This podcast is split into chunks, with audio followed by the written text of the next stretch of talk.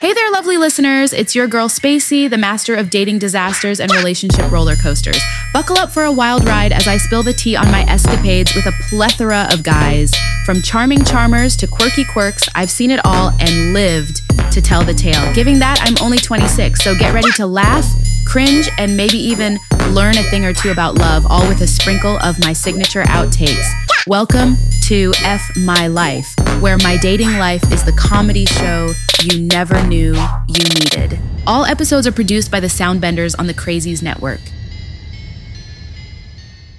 I have to share this absolute roller coaster of a story that unfolded with a guy who came over for what was meant to be a simple night. So, this good looking fella and I ended up having a casual encounter followed by some shut eye.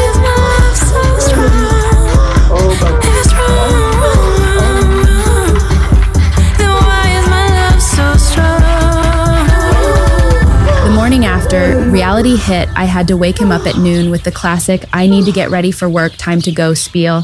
And here's where the chaos begins. As he starts getting dressed, he realizes one sock is missing. Cue the dramatic accusation. No, I know it's got to be in here somewhere. He actually accused me of stealing it. Picture him rummaging through my drawers Yeah, and even like tipping you out my dirty laundry hamper in a frantic search. Lo and behold, weeks later, guess where that missing sock turns up? In my own sock drawer. Suspicious much? I couldn't help but wonder if he sneakily planted it there for some unknown reason. As if the sock saga wasn't enough, the real kicker comes when we discover his car has been towed because, surprise, surprise, he parked exactly where I explicitly warned him not to. In hindsight, I should have left him to deal with it himself, but nope, off we go to the car tow place. Damn. And guess what? I forgot my wallet. He conveniently forgot his wallet, Can you get me this time? I'll pay you back. leaving me to foot the bill and sign off on the release because he didn't have any ID on him. We only accept cash here, sorry. The car tow place doesn't accept cards, so off we go on an ATM hunt for cash.